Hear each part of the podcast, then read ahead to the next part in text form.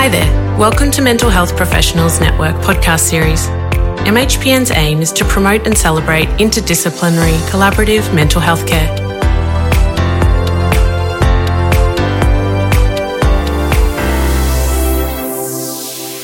Hello, and welcome to Book Club. My name is John Cooper. I'm a psychiatrist who leads a youth mental health team in regional Victoria, and I also work part time for Phoenix Australia, the Centre for Post Traumatic Mental Health. For today's discussion, I have, with permission, broadened the concept of book club to include a journal article, and today we'll be discussing an article published almost 50 years ago. In doing so, I appreciate I may be incriminating myself in terms of my age and also your age, Mark. Uh, but in my defence, I reckon it was about 30 years ago when I first read it, and most of the things we'll be talking about are still very much relevant today. The article is titled Common Features of Psychotherapy. It's written by Jerome Frank. It's actually the transcript of a talk that he gave, and it was published in the Australian and New Zealand Journal of Psychiatry back in 1972.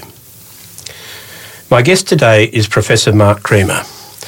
Mark, can I get you to tell us just a little bit about yourself? Yes, John, and and uh, look, thank you very much indeed for inviting me to be uh, your guest on this on this book club episode. So yeah, my name is Mark Creamer. I'm a clinical psychologist in private practice and a prof- professorial fellow in the Department of Psychiatry at the University of Melbourne.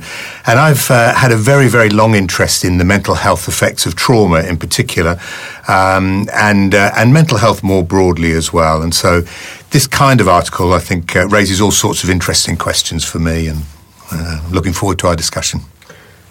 Great. Thanks, Mark. Coming up, we'll be talking about common features of psychotherapy and the impact that it's had on our thinking and our practice. My reason for choosing this article is that as a young psychiatrist, I felt it solved a particular dilemma. Early on, learning about all of the different psychotherapies, being impressed by the writings of the Freuds and Kleins, the Skinners and the Becks, I struggled with how, when it comes to solving the problem of human suffering, how could they all be right? Um, and yes, yet be so different. I was also slightly concerned about the guru factor, the cult of personality. I wondered how that impacted on the way that we practice. So when I read about the shared common features elaborated by Jerome Frank, that helped resolve these concerns. And it led me to consider the merits of an eclectic approach to psychological treatments. I had met you, Mark, and you probably don't remember this mm-hmm. because you know you are getting on a little bit. But I met you in my final year of training while writing my dissertation on PTSD in veterans. You were the local expert. You had done some uh, groundbreaking research after the Queen Street massacre, um, and I was directed to you for some guidance in terms of my research. And then blink a couple of times, a few years later, you were my boss at what was then called the National Centre for PTSD. Mm-hmm. So it was in our respective roles there that we had this discussion, or probably more like a polite argument. And I, you know, the listeners need to understand, Mark, that whilst this was quite salient for me when I raised it with you, you had no recollection of our argument.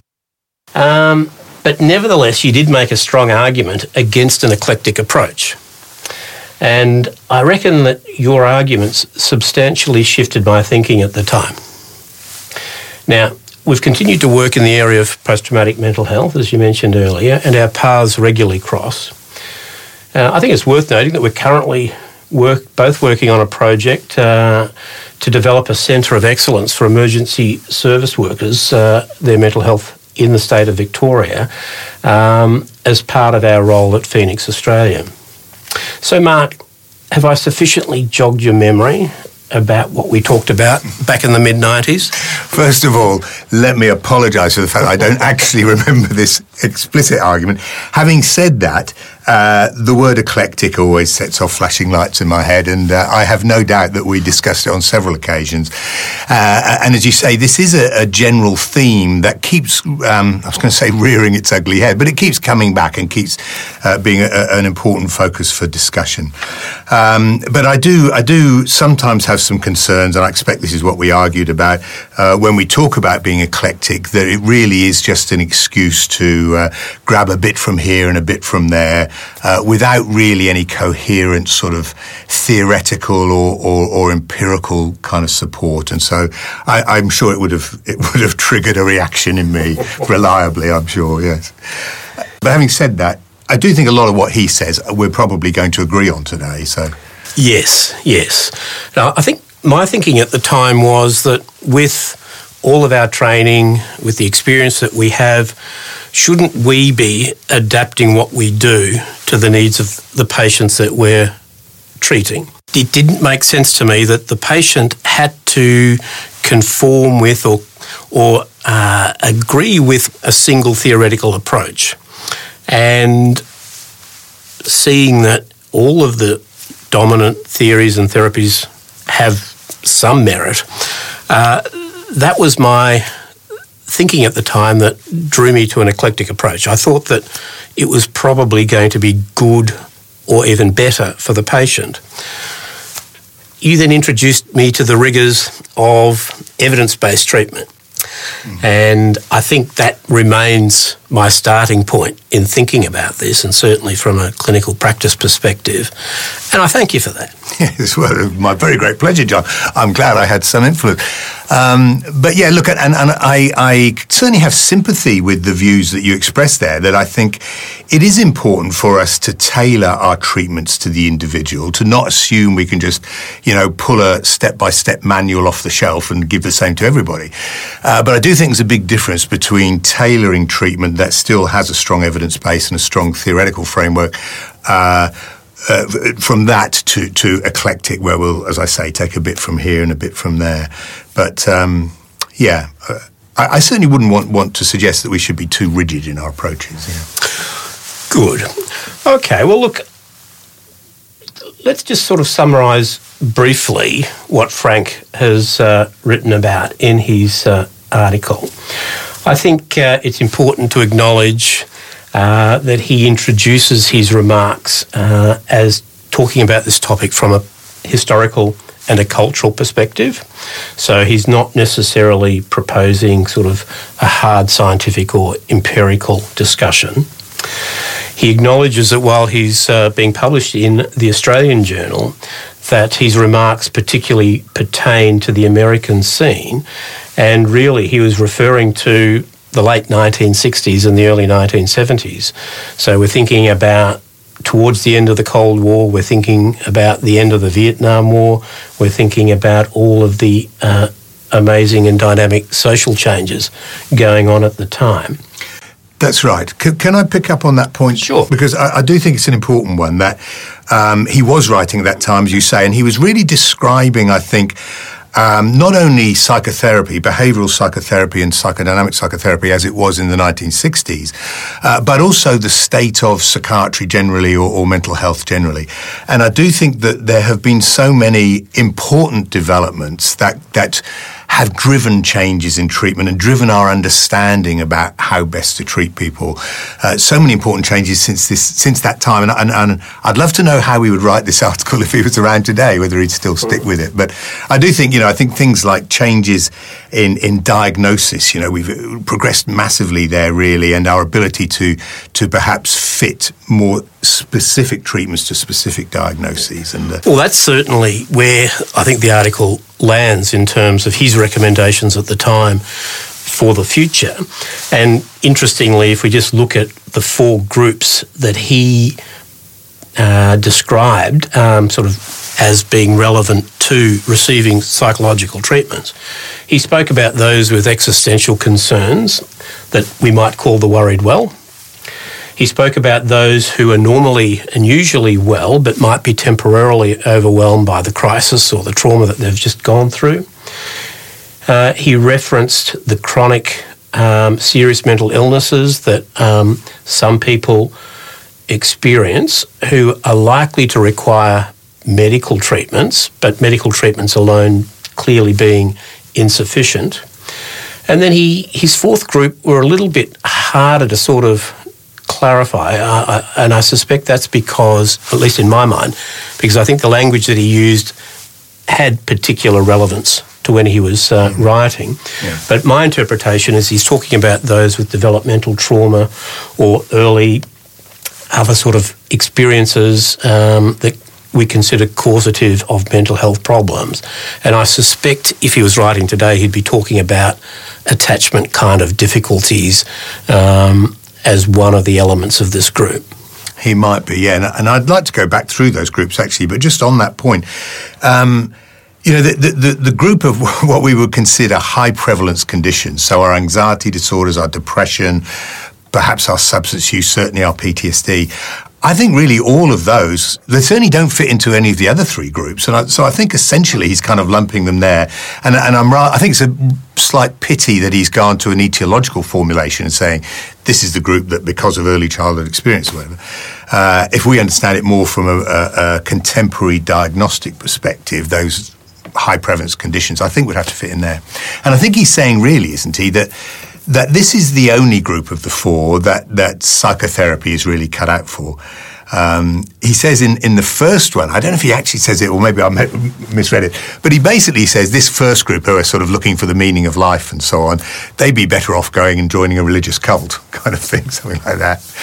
He, I, am not sure that that's quite. I, I think I read it as he distinguished between folk who were clinically trained in um, mental health conditions and in the therapies um, as not being needed for this group, that more general counsellors um, or less trained folk could easily satisfy the needs.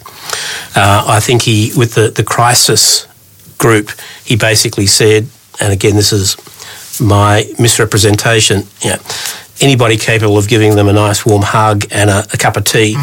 Um, I think he does say yeah, caring, yeah. stable kind mm. of people. Anyone can do it. And um, yes, so I, and I think with that fourth group that we would consider the high prevalence disorders, um, I think he said that that's probably where we should be able to finesse the therapy for the presenting problem.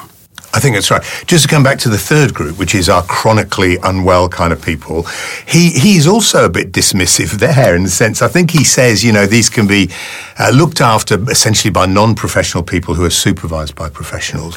And you know, we talked a minute ago about the kinds of developments that have taken place since he wrote this. And I think now we would say, even with that quite chronic group, we have quite a lot to offer in terms of modern approaches to yeah. things. Yes, I think he, he references anything that boosts morale will um, will do. so if we just, I think, um, in providing uh, the listeners to the book club uh, just a, a, clearer sense of what Frank was describing as the common factors. Yeah. Um, six of them. The first one is that there is an intense, emotionally charged, confiding relationship. Should we take them one at a time? Okay. Is that right? Yep. So well, actually, let's go through them oh. and then we'll go back. All so right, that right. Uh, you're the boss, John. Yeah, no, no. So that the, the, the, the book club listeners know where we're going. Yes, good idea.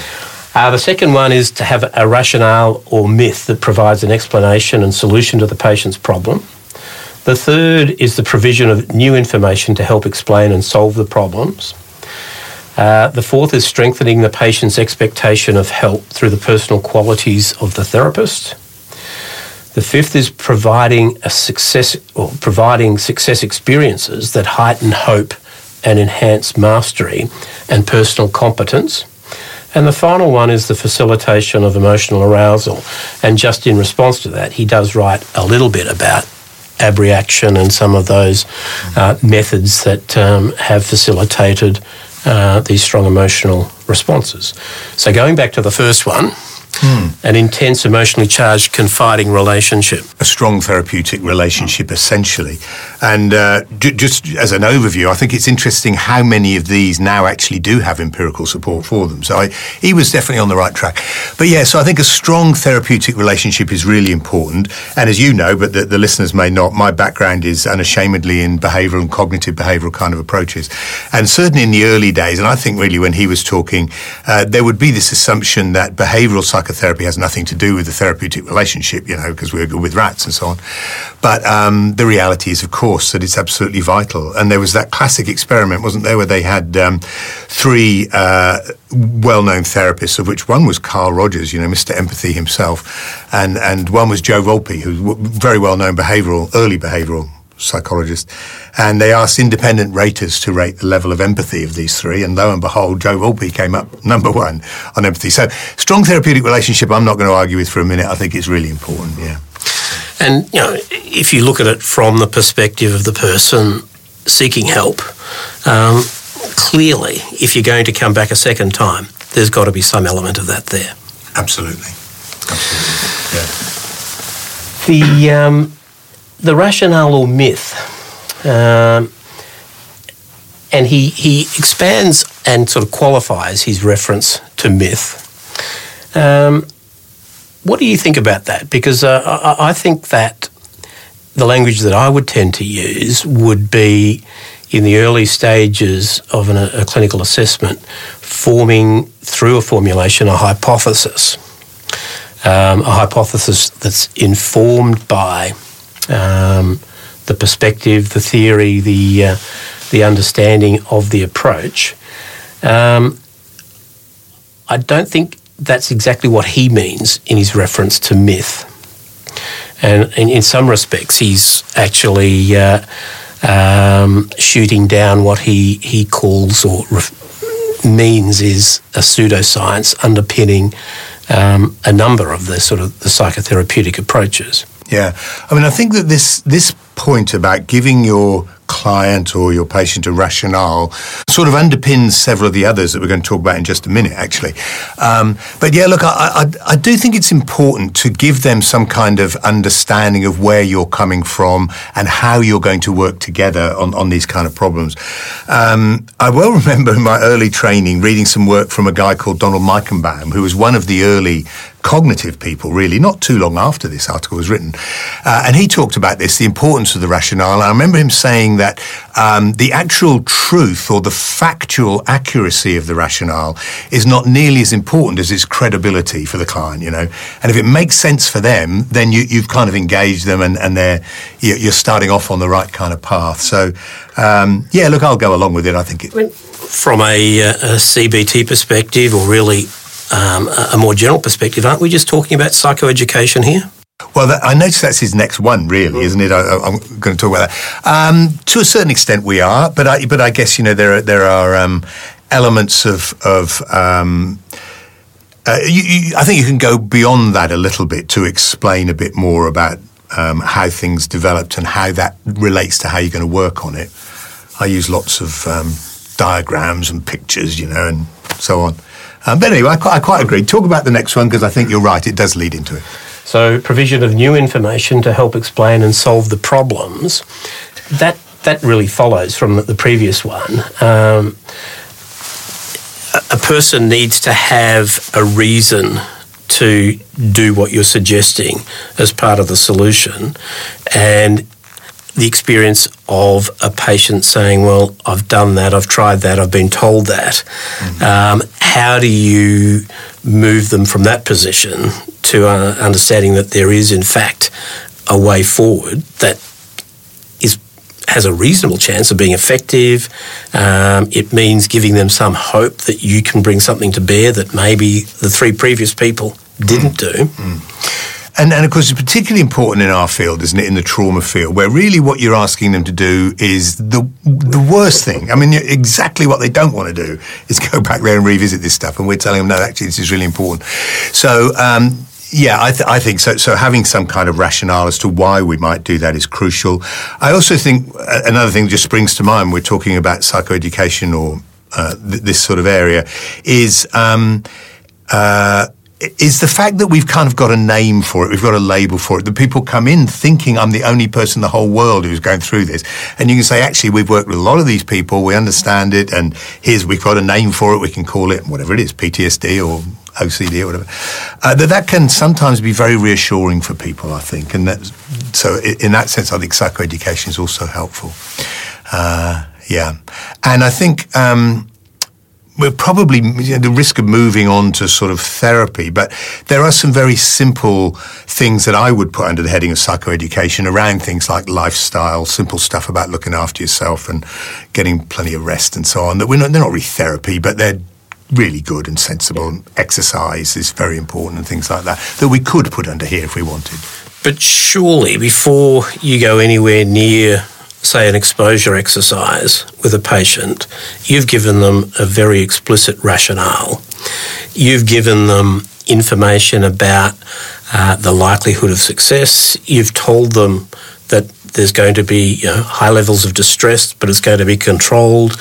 Uh, it's going to be managed in a way that is uh, likely to to allow them to feel the benefit down the track to improve their functioning, their quality of life. That's part of your, part of our uh, uh, spiel. I mean, before we can uh, go anywhere near that. Yeah, absolutely right. And and um, we might come back to this on his number six, really, where he talks about reaction. But uh, yeah, I think perhaps more so when we're using a technique like prolonged exposure.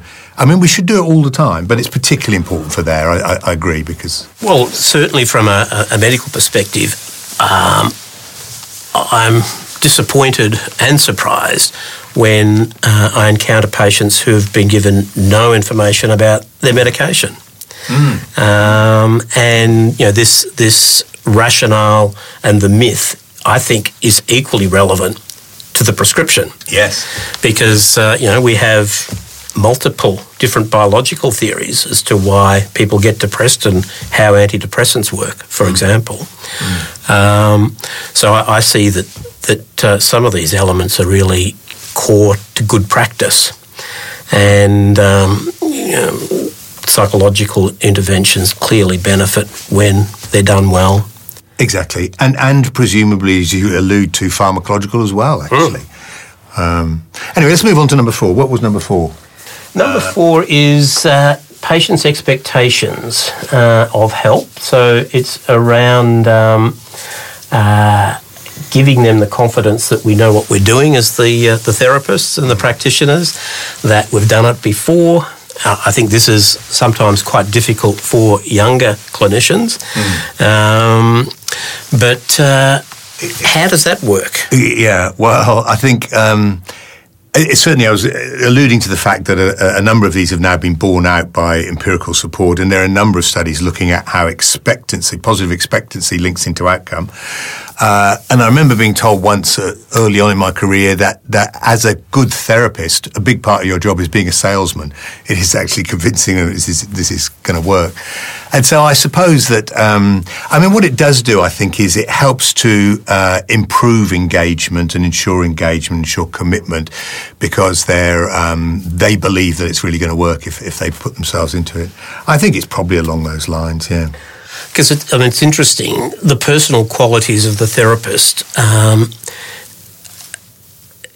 if you think about the dominant paradigm before this was written, and that's sort of a, a psychoanalytic or psychodynamic paradigm, um, the personal qualities of the therapist were often quite opaque, mm. and a lot of that was sort of left to the uh, the patient to either invent or discern for themselves. Mm. But even that seemed to be, or seems to be part of the therapeutic potency there. Um, mm. The personal qualities of the therapist, how we think about that in the context of boundaries. Mm. Um, so I think you know th- there's information that patients have about our qualifications. You know, we get referrals, so the people referring uh, are giving information. Um, mm. But why does one patient turn up once and doesn't come back again? and another person turns up and says, "Yeah, let's go." Mm. Um, there's a whole, yeah, I don't know. I mean, there's a whole range of explanations. I suspect, very individual kinds of things. Um, uh, you know, but but I think we have to accept the fact that that um, we all get on well with different people, and so, and I, I, often tell people, you know, if you don't if you don't feel that we're a good fit, that's fine. I'm not going to be offended at all. You know, you, you find someone who you think is you're a good fit with is fine with me. But I think this this whole thing about the therapist kind of um, charisma or whatever it is. It taps into what you started off at the very beginning, talking about gurus and so on. And there's no doubt that there is, there are, you know, throughout the history of psychotherapy in the broadest sense, there have been these people who seem to get remarkable results, as you say, you know, doing completely different things. And how much of that is due to their charisma and their kind of guru status? I don't know. It's, it's certainly a factor, isn't it?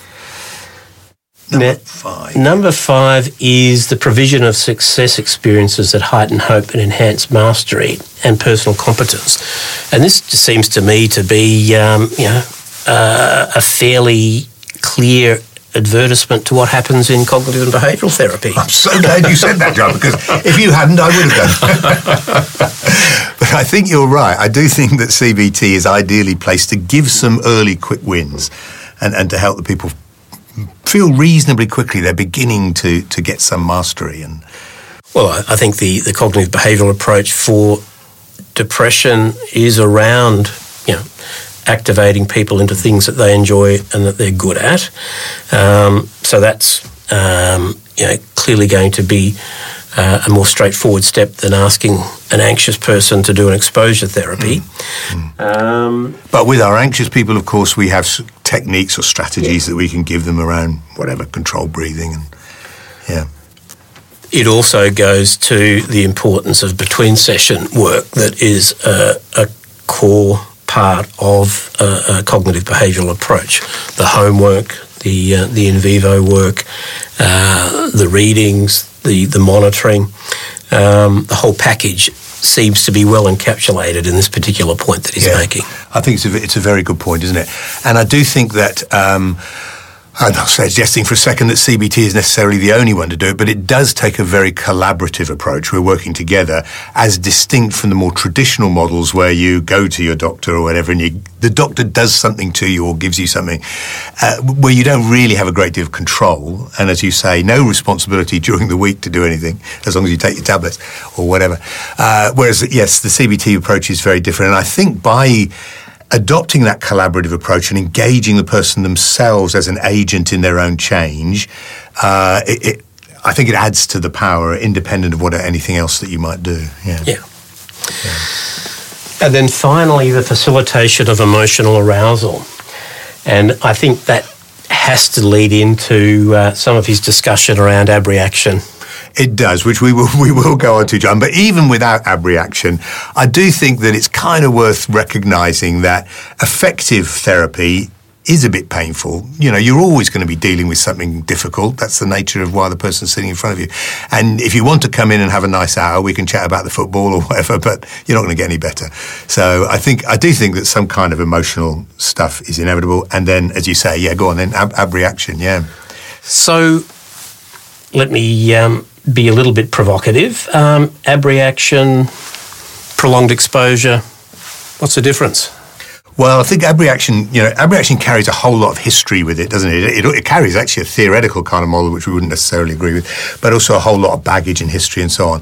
But what's the difference? Well, I do think the difference is, and you alluded to this earlier in your, you know, what you might tell your clients, that um, prolonged exposure is a much more controlled process. So the person is in control. It's step by step, hierarchically going through it um, in a collaborative kind of way, and so on. Whereas I do think abreaction traditionally tended to be quite uncontrolled, was often chemically facilitated, and um, and often did prove to be, I think, terrifying experience for the poor person going through it. So uh, we, we're, we're not that mean anymore. We do, and, and I don't think it worked that well, really. Um, but it's been, I mean, Frank will argue that it's been a fairly recurrent feature of different paradigms and different approaches. Mm. Mm. Um, and look, uh, I'm I've been around long enough in the early stages to have actually witnessed some attempts at abreaction mm. pharmacologically and through hypnotherapy. Mm. And done well, I don't actually recall them being incredibly uncontrolled. Mm-hmm. The clinicians, the therapists were skilled. They uh, they were mindful of the fact that uh, you know the session had to end, that the, the patient had to function afterwards. And whilst sort of the uh, you know sort of the textbook descriptions of abreaction have that uncontrolled element to it, um, I think there were some of the strategies that are used in, say, prolonged exposure, uh, where you're looking to have SUDS go up, you know, to eight out of ten or, or whatever, and kept their high levels of distress. Uh, I reckon in good therapy, that controlled factor, that safety factor, is always there. Yeah. Yeah, okay. Look, I'll certainly pay that. And that's the criteria, isn't it, in, in good therapy, however we want to define it, that um, I'm sure that, you know, abreaction, whatever that is, it's just a word, you know, but when it's done well, doesn't look that different. I quite agree. And equally, you know, there are some horror stories about people doing exposure in a very uncontrolled kind of way as well. So, uh, yeah, so, so, so I, I, agree that there is a big overlap.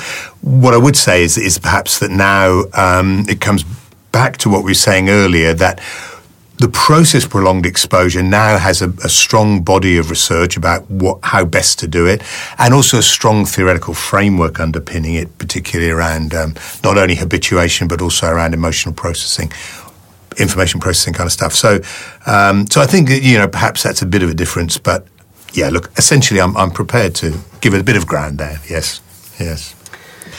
So that's the six, isn't it? That's the six. And I don't really disagree. I'm not. I'm not going to fight over any of those. What I am going to fight over is whether you know that in itself is enough. And really, whatever else you do doesn't matter as long as you got those six. Then the person's going to get better. That's that's where I'm going to disagree, I guess. So, what are the elements then beyond the six? I think that it comes back to um, what I was saying earlier in terms of uh, better diagnosis and uh, therefore more sophisticated kind of treatment matching. And so, for example, um, you mentioned yourself uh, depression, that if we've got someone who's depressed, even if we do all these kinds of things, may, some of them will get better, but without things like some behavioral activation, which is sort of fundamental, really, um, and perhaps without some kind of cognitive restructuring, uh, you, are going to get much more limited effects. And, and similarly with anxiety, uh, you know, if, if, without the kind of some kind of exposure to the feared stimulus, uh, without those kinds of things, I'm interested that he says, and he kind of says it in a throwaway kind of uh, statement. He talks about. Um, uh, modeling rewards, extinguishing fears through repeated exposure, variance of abreaction. So he's kind of acknowledging that there are things we can use. There are tools, if you like, or techniques that, that are going to improve our outcomes. And that's, um, that's where I think it's really important. In thinking about this and reflecting uh, on my own work and experience, I can recall telling my juniors and registrars that the older that I get, the more behavioural I get. At the end of the day, whether it's a pill or a cognitive strategy or an interpretation, if it doesn't lead to behavioural change, what's the point? Mm. Um, the behavioural change that leads to improved functioning, which in turn leads to improved quality of life. Um, so it's what's the best way to get that change, that behavioural change. Yeah. And I mean, and that behavioural change, I think, also works at a relationship level. We see a lot of the problems that you know, our patients experience impact adversely on relationships. Changing behaviour within relationships is another example of the benefits. And if we can straighten somebody's uh, distorted cognitions, or if we can link um, a maladaptive response to a childhood experience, or uh, does it matter if it then ultimately leads to that behavioural change? I, I, think you're I think you're absolutely right, actually, and I think that, that there are probably a number of different ways to get there. uh, uh, with you know, many of which have evidence evidence for them. But I quite agree that really we share that end goal, and uh, and you know, and I, and I tend to agree with Frank that if if we can bring in those kind of six things, that's great. I think, uh, yeah, good. All right. Well, look, I suspect that we're nearing the end of our time. I just wanted to go off on a slight tangent before we finished. And um, I was taken a little bit by his sort of account of the historical aspects of the way treatments and therapies have evolved over time. And uh, he contrasted sort of the psychodynamic approach that might reflect an earlier time, maybe from Europe, a more uh, paternalistic, authoritarian approach, to what was different in the more, at the time, modern American experience. Mm. And he spoke about the culture being characterized by a pragmatism and a gregariousness. Mm-hmm. Um, and he uh, he linked the pragmatism to the uh, uh, commencement of the sort of the behavioural therapies, you know, mm-hmm. practical here and now, and he linked the gregariousness to the burgeoning group therapies that we haven't really touched upon, but uh, yeah, no. were uh, probably um, raging at mm-hmm. the time that he wrote this. Yes. Um, what do you think the impact of our current place in history and the uh, the cultural changes that might uh, have arisen out of you know the internet, social media, the things that are having dominant influences today. Mm. How do we characterise ourselves today as a society, and what's the relevance of that to the way we practice? I wish you'd given me some warning on that one, John. Throw that at me in the last minute. Well, um, I mean, it's. I, I, I do think that, that you know we we could say this at any stage in our history, I suppose, but the fact is, society is changing very fast, isn't it? And I think that, that the it's really hard to underestimate, I think, the impact of the internet, but more particularly social media, and how that changes the way people not only relate to each other, but also, but very importantly, feel about themselves and judge themselves and so on. So um, I do think that that's going to be kind of a, a, a bit of a defining feature. So we in mental health, I think, have to um, be part of that, and we have to adjust our, our the way we work, I guess, to fit in with that and so on. And uh, I, am rather glad I'm sort of coming to retirement, John, because social media and me don't get on at all. that's right. Look, uh, the fact that we're doing book club via podcast, I think that's probably testing us, you know, taking us to our limits. And you've got your pipe and slippers there. I think we're going to have to depend upon younger folk to uh, to answer some of these questions and, and move the field forward. I suspect this stuff is going to remain core and central to mm. good practice, but I think going forward is going to look a lot different.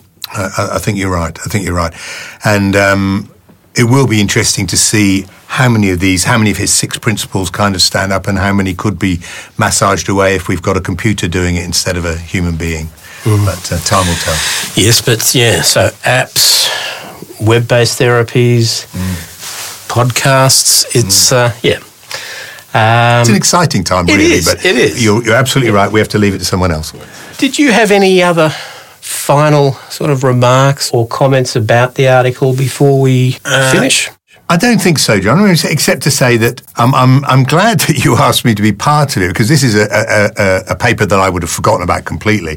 So being uh, sort of forced to read it again and so on was a very interesting experience, and it is an interesting article. I'd certainly recommend it to listeners. It's quite short, and um, uh, but well, well worth having a read if you get a chance. Yes, and and um, interestingly, you know, this is I guess a confession towards the end is that when uh, I was approached about the book club. I had conflated in my memory this article and Frank's book, Persuasion mm. and Healing, mm. and I've uh, I have it on reliable information that uh, in fact that will be uh, a future uh, podcast for the book club ah. around the book, which. Uh, well, that would be interesting to see what their take. We mustn't allow them to listen to ours before they do theirs. but it'll be, uh, yeah, that'll be an, an interesting to see what their take on it. Yeah. yeah. So that's something for the listeners of the book club to look forward to. You've been listening to Mark Creamer and John Cooper. We'd like to hear from you about your thoughts on this particular episode, as well as any ideas for content for future episodes. For any information on what we've discussed in this episode, please check the show notes. Make sure you tune in to the next episode of the Book Club. And thanks for listening. So it's goodbye from me, John Cooper. And goodbye from me, Mark Creamer. Thank you. Visit mhpn.org.au to find out more about our online professional program, including podcasts, webinars, as well as our face to face interdisciplinary mental health networks across Australia.